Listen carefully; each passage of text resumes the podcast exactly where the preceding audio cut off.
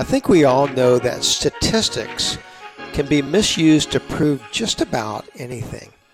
I think there was a time when a speaker, or author, or podcaster, maybe a news correspondent, would point to a statistic and listeners would receive their data as both factual and valid. But that time, at least I believe, has passed.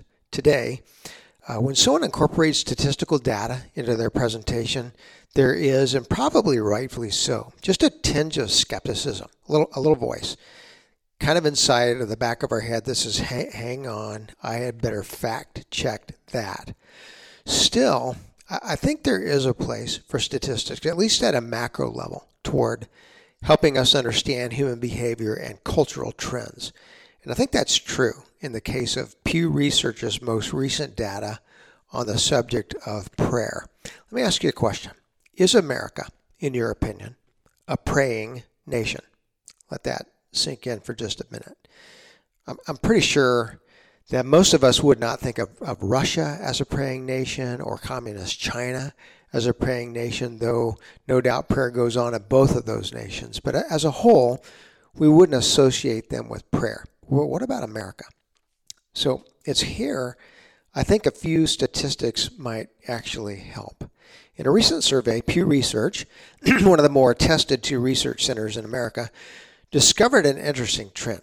Is America a praying nation? Well, in the year 2014, Pew Research answered that question with an overwhelming yes. Listen to this. In 2014, a whopping 55% of the nation, a majority of Americans, indicated that they not only prayed, but they did so on a daily basis. Now that's changed. As of 2021, the number of U.S. adults that pray on a daily basis has dropped to a minority of 45%. Additionally, I think this is important. A full 32% of our American population indicates that they seldom or never pray. Now again, statistics don't don't paint the whole picture, but I think they do again, at a macro level, raise a question, a, personal question. And I'm just going to put it in front of you today. How is your prayer life? So, in our podcast today, I want you to think about something with me. Where, where really does prayer fit into your life? So, I, I know us well enough that most would be pretty quick to say, well, hey, you know what? I, I believe in prayer. I think it's important. I think it's essential to, to our faith walk. That's good. And I don't question that sentiment. I, I think we do believe in the power of prayer. That, that's not what I'm asking. What I'm asking is, what does it actually look like in your life today?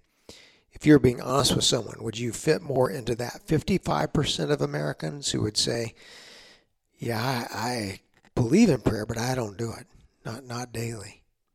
Would you align more with the 32% who say, you know, whether I believe in it or not, I really don't do it? My prayer life is seldom to none. Or are you in that 45% of our population that includes prayer as a daily part of your life? What does I think about that today as we turn to one of the great prayer chapters of the Bible, Daniel chapter 9, and learn from one of the great prayer warriors of all time? Well, let me just tell you that one of the things that really uh, moved me to think about our topic for today is a book I just finished reading. It's titled Speeches That Changed the World. It's a book written by UK historian Simon Montefiore. And if you know me, you know I love books. I love learning about history. I've read a ton of historical narrative, but this book was different. It, it really, um, it really just ins- inspired me. It really did. When he wrote the book, uh, it was Montefiore's goal to curate what he believed to be world changing speeches, whether spoken by historical giants or relative unknowns. So um, the book contains George Washington's farewell address, September 1797, Abraham Lincoln's Gettysburg Address, November 1863. It has a speech that Mohandas Gandhi delivered in 1930 on the eve of his now famous Salt March. And, and though you've probably never heard of her, it contains Aung San Suu Kyi's acceptance speech delivered in 1991 at her acceptance of the prize for freedom of thought. In my opinion, a must read. Now, what, what Montefiore reminds us of in his book is the power of the spoken word to change the world, whether Hitler or Lenin, who used the spoken word to change things for the worst, or Martin Luther King Jr., who used his words for the common good. We all acknowledge that perhaps the most powerful thing on the planet today is not the nuclear bomb, it's not the collective or the World Federation, it's not the government of any country. No, it's the power of words something that should not surprise us as Christians who carry with us the most powerful word among all the words ever spoken or written, namely the scriptures of our Lord Jesus Christ. The word's powerful, but then so is prayer, a type of word, spoken or thought, in such a word that there is an interplay which takes place in the spiritual realm between man and God. Prayer itself is a word by which God changes us. So let me let me ask you something. How did you learn it? How did you learn to pray? I'm going to guess that for many of us, prayer takes us back to our childhood. Maybe it was a parent or a grandparent who taught you your first prayers. So somewhere along the way, you may have been introduced to a particular prayer pattern.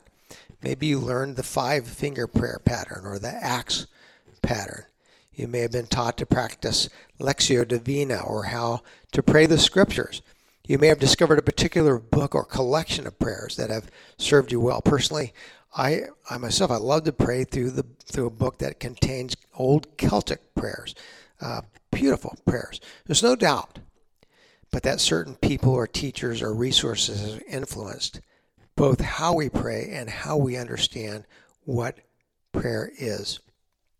I was thinking about this back in the 1980s. In fact, to be precise, 1987, 1988. I actually I ran into a pastor who, at that time, was having a major impact on how individual Christians, as well as Christian churches, were going about prayer.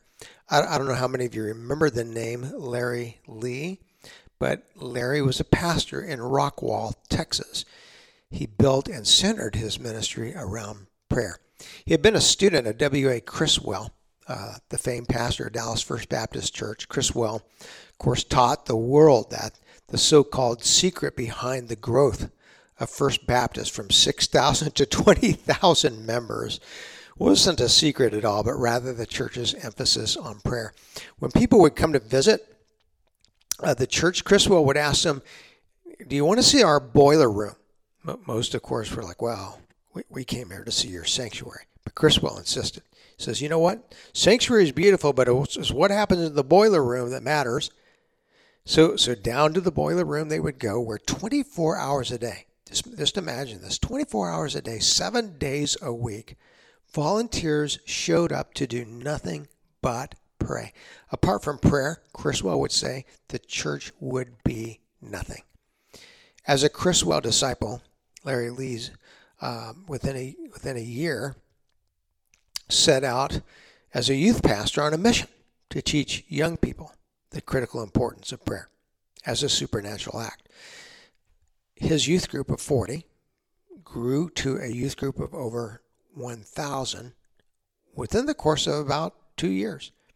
Lea insisted that youth were hungry to encounter the supernatural, which he found strangely missing in many churches who simply seemed to be going through the motions of being church. In 1987, he wrote his first book on prayer. I'll never forget it. The title of the book, it's old now, but I still recommend it to this day, is a book entitled Could You Not Tarry? Book centered in the Lord's Prayer, not simply as a prayer to be recited, but as a prayer that actually teaches us what prayer is as much as how to make prayer a daily rhythm and part of our life. By, by the way, I feel like I need to say this before I move forward. I'm very much aware that in the 1990s, Larry Lea, along with several prominent megachurch pastors, became subject to critique and investigation. Uh, in the spirit of the eighth commandment, I will not bear any false witnesses here, and I don't know that any of us will fully know the whole story behind what led to ultimately the downfall of Larry Lea's ministry. What I do know is this is how God took such a simple message, Larry Lea's Could You Not Tarry book. And, and he did turn that book into a tool toward raising up prayer and people's lives and, and within churches across America. On a personal note, I'll tell you that it was Lea's book on the Lord's Prayer that really got me thinking about a book yet to be written. You know what I'd call it? Not speeches that changed the world, that's Montefiore, but prayers that changed the world. Question Could you list them? Seriously, if I, if I handed you a Bible and I asked you, absent of Google or Alexa, to find for me those prayers in its pages that changed the world, those prayers that teach us not only how to pray, but which get to the essence of what prayer itself is all about. What, what prayers would you name? I'll give you a minute. Are there prayers that come to mind? I mean, after the Lord's Prayer, which is on all of our lists, what prayers would you lift up as teaching prayers? So listen to this. I tried making a list for myself. I did. I took my Bible and I said, okay, Luke, what would you lift up? What prayers have taught you the most about prayer itself? Here's what I came up with. Are you ready for this? I came up with 47 prayers. I did. That's almost one prayer per week for a year. In fact, I, kind of feel like I want to do that. What would happen if for one year a person were to take one of the great prayers of the Bible and just let God use it to form them? Because I'm a big believer that that's what happens in prayer. We want prayer to be something that we use to change things, or maybe even to change God Himself. I've heard people say, Pastor, if I pray really hard, maybe God will fix this, or He'll take this away, or He'll change this. But is that even what prayer is for? You see, when I when I studied the great prayers of Scripture, whether whether Moses's prayers in Exodus or Solomon's prayers at the dedication of the temple or Jonah's pouting prayer, here's what I find in common: all of them point to the idea that prayer is not so much something that we do to make things different as it is something that God does inside of us to make us the same, the same as Him. Prayer is a word that God uses to change us. I hope that we can hear that in the prayer that we discover in the ninth chapter of Daniel's narrative, Daniel's prayer. So remember the context with me. As chapter 9 begins, we find ourselves at the end of Israel's exile. The year is 538 BC. 70 years have passed since Israel was led into captivity through Babylon. Let me, let me say it this way. As chapter 9 begins, Daniel, who was a young boy when this book began, is now in his 70s, wondering if God will allow him to see how this story of captivity will end. Now, here's something I find interesting. Daniel does know that Israel's captivity is coming to an end. Do you remember how? How does he know? So, throughout most of the narrative in this book, Daniel becomes aware of God's actions among men through what? Through dreams and visions. God says, Here's what I'm getting ready to do. But this is different. How does Daniel know that the captivity time, that their, their time in Babylon, is over? So, so let, me, let me give you one word. The word is Jeremiah, as in the prophet Jeremiah. One of my favorite questions to ask Christians is this Is the Old Testament, in, in that era, in the Old Testament, did people have Bibles? So we kind of take it for granted, right? If you don't have a Bible, pretty easy to attain. You go to a bookstore. If all else fails, call 1 800 Gideons. But, but what about the Old Testament era? So we do know this. The oldest extant manuscript that we today have of the scriptures is the Dead Sea Scrolls. These date back to about 150 BC. Seems like a long time ago, but really, it's not all that long ago. So, were there scriptures prior to the Dead Sea Scrolls? Well, we'd say, yeah, I think there were. How do, how do we know? Because archaeologists have dug up pieces of scripture on ostraca or stone, clay, clay upon which they find the scriptures written. Some ostraca, in fact, date all the way back to 1000 BC. Now that's old. But there's also evidence that there were scriptures prior to that. Where do we find that evidence? what's called out in the scriptures themselves. Deuteronomy 31, for example, describes the book in which Moses wrote down the Torah of God. So here's my point. For 70 year old Daniel, what did the scriptures look like? He didn't have a Bible like we have. He didn't have pieces of ostraca by which he came to know Jeremiah's message. Nor did the common man have access to written scrolls, which would have been in existence by 538 BC. The common man did not have access, but guess who did? Nobles, kings, and queens, for whom Daniel just happened to work. So here's the scenario. In his old age, Daniel is spending time in the libraries of the king, in this case, the, the libraries of Darius, king of Persia. Within the library, Daniel discovers the scrolls of Jeremiah, who is a contemporary prophet living in Jerusalem. As Daniel reads the scrolls, God reveals something to him. Within the scroll of Jeremiah are the words that we associate today with Jeremiah 25. I want you to listen in particular to verses 11 and 12 of this prophecy. These are the words that Daniel, 70 year old Daniel, would have read. They read as follows quote, The whole land, that is Jerusalem, will be a desolation and a horror and these nations will serve the king of Babylon 70 years. So, what does Daniel know? 70 years. It's been 70 years. When I came to this land as a young boy, I was lost, angry, at times depressed. All of my hopes and dreams, ambitions had been taken from me. I wondered, what is God doing? But that was then. In these last 70 years, I've watched God do amazing things. I've watched men walk out of burning furnaces alive. I've experienced lions lying down in their den, a supernatural hand holding them at bay. I, have watched kings come and go. And more than this, I've watched how God, in this time, has brought many who were outside of faith into faith. I've seen so much. But now, 70 years, 70 years are up, and it's time to go back home to Jerusalem. We should have stopped for a minute and let that just kind of sink in. If you're Daniel and the Spirit speak these words into you, what would your response be? Would you be the person who says, "Well, I'll I'll believe when I see it"? Would you be filled with skepticism? Would you be the person with a cynical edge? 70 years and we're going home. Right, sure we are. Or would you simply believe them? Because Daniel does. And he does because he speaks out of these words one of the most beautiful prayers in all of the scriptures.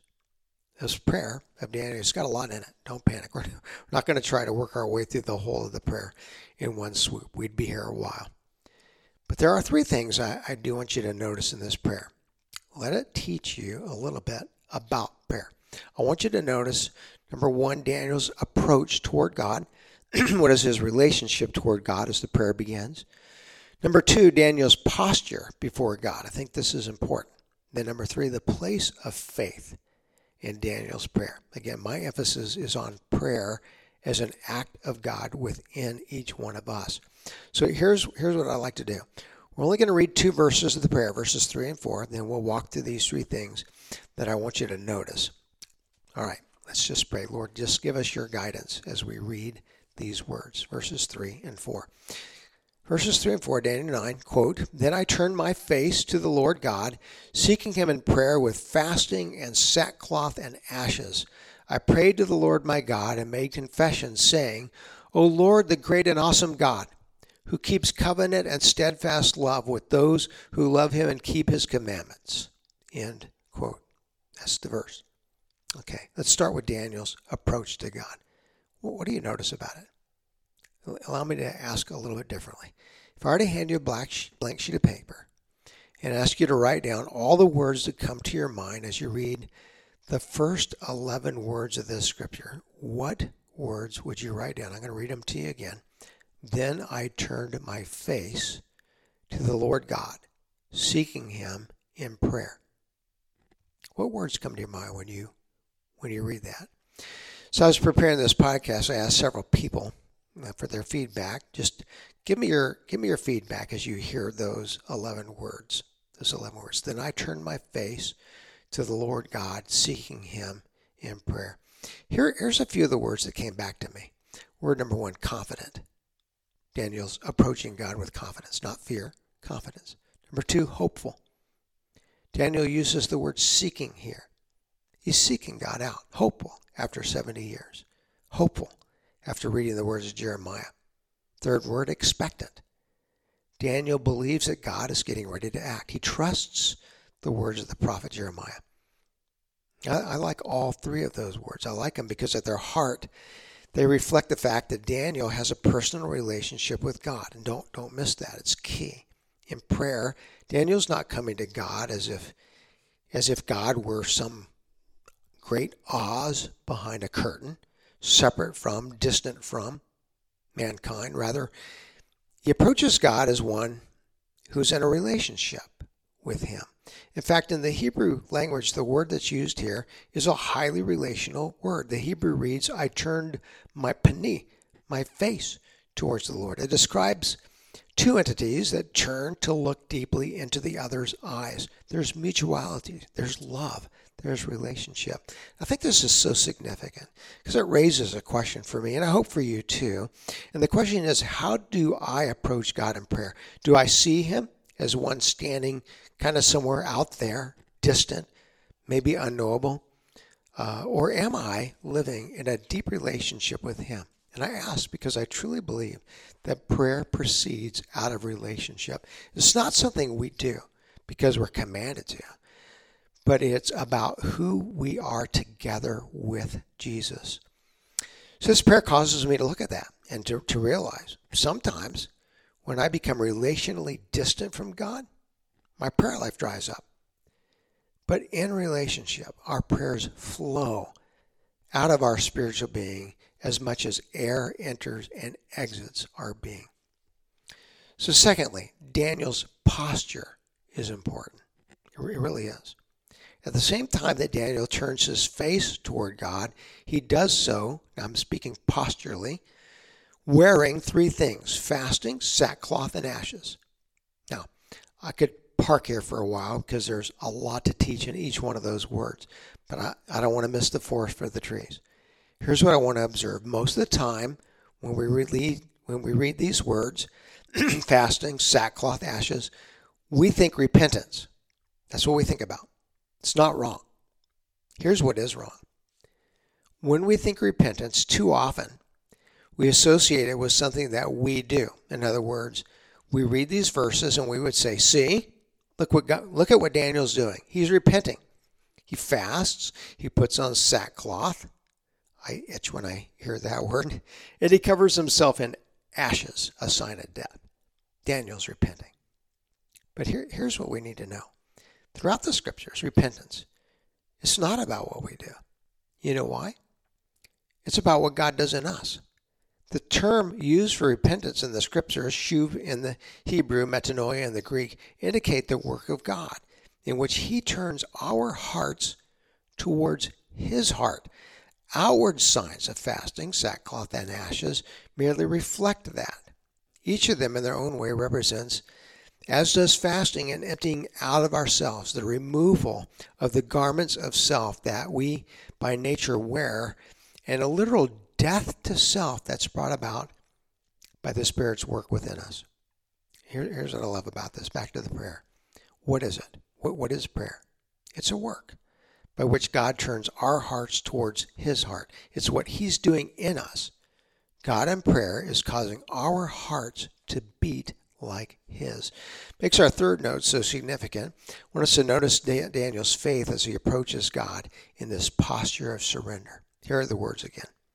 O Lord, the great and awesome God, who keeps covenant and steadfast love with those who love him and keep his commandments. End quote. You to stop and think about something. Is there a place in the New Testament where we hear similar words, words that resemble these spoken by Daniel? Is there a scripture that comes to mind? Try this one Romans 8 28. And we know that in all things God works for the good of those who love him, who are called according to his purposes. Do you see the similarity? Daniel. God who keeps his covenant and steadfast love with those who love him and keep his commandments. Paul. In all things, God works for the good of those who love him. Notice that in both, the place of faith is front and center. We may not always understand what God's doing in our lives. We may not understand his timing. But faith tells us that we can pray with confidence. We can pray with expectation. We can pray trusting the heart of Jesus, the heart that he has for us. So let me close with the same question that we opened with, up today with. As you look at this section of Daniel, how's your prayer life? Do the words hopeful, confident, expectant, do they fit where you find yourself today? Or are there some things getting in the way of where you would like to be? Next week, I, want to pick up another section of Daniel's prayer. In the meantime, my prayer for you is that no matter how you might answer this question, God can use what's happening inside of you right now to bring your heart into alignment with His. I'm going to ask you, please keep me in your prayers. I'm keeping you in mind. And uh, we'll pick up with Daniel 9 again next week. And until then, have a God sized week.